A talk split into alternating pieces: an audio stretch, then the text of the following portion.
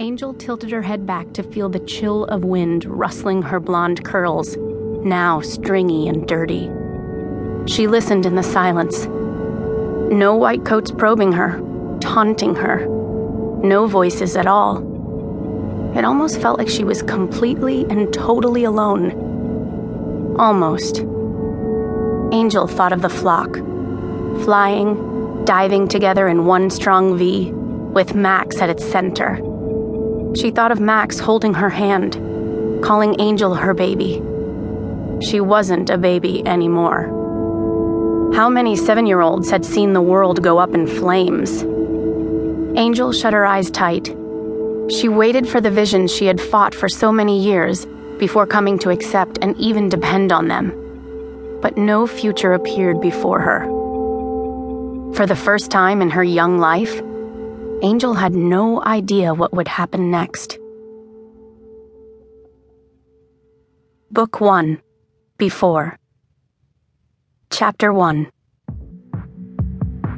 In Worldview this morning, whole villages in the Philippines have been demolished and hundreds are missing as typhoons triggering massive mudslides continue to wreak havoc. I sat at the kitchen counter, staring at the small TV. The news anchor peered out at me with grave accusation. Yep, felt like a Monday. On the home front, officials rush to quell pockets of unrest as a subversive new movement takes hold in the cities. The camera zoomed in on a glassy eyed fanatic, raving about an advanced society and how we must act now to preserve the purity of the planet. He carried a sign that read, 99% is the future. I shivered involuntarily. The newscaster raised one perfectly groomed eyebrow and leaned forward.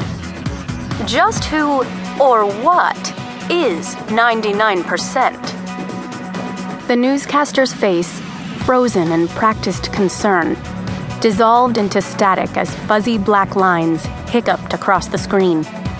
I frowned and smashed a fist down on top of the set, which only resulted in setting off a series of loud, plaintive beeps. Not that it was a quiet morning to start with. Behind me in the kitchen, the usual chaos was unraveling. Iggy was slinging waffles at Gazzy and Total, who were trying to catch them in their wide open mouths, like baby birds. How perfect. I can't find the socks that match this skirt, Nudge said, holding up some floaty, layery clothing situation. A waffle whapped her in the head, and with turbocharged reflexes, she snatched it out of midair and hurled it back at Iggy as hard as she could. It exploded against his forehead. Don't throw waffles at me, she screeched. I'm trying to get dressed. Gazzy shot a fist into the air, his face twisted into that maniacally guilty grin that only nine year old, angelic looking boys seem to be able to master. Food fa! He began happily, only to stop at the look in my eyes.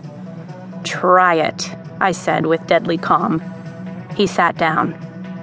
Quit throwing waffles! I yelled snatching the syrup bottle away from Iggy, who was aiming it at his open mouth. Use plates! Use forks! But I don't have thumbs, Total said indignantly.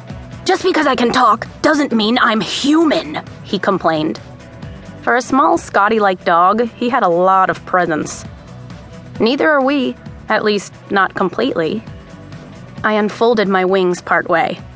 Yes, folks, wings. In case this is your first dip into the deep end of the old freak of nature pool, I'll just put it out there. We fly. Total rolled his eyes. Yes, Max, I am aware. He fluttered his own miniature pair of flappers. Unfortunately, his mate for life, Akila, didn't have wings, so the non mutant Samoyed spent most of the year with her 100% human owner. She had a hard time keeping up with us. I shrugged. So use a dog bowl then. His nose twitched in distaste. I can't find. Nudge started again, but I held up my hand. She knew I couldn't answer complicated fashion questions. She whirled and stalked off to the bathroom to begin her 12 step daily beauty regimen.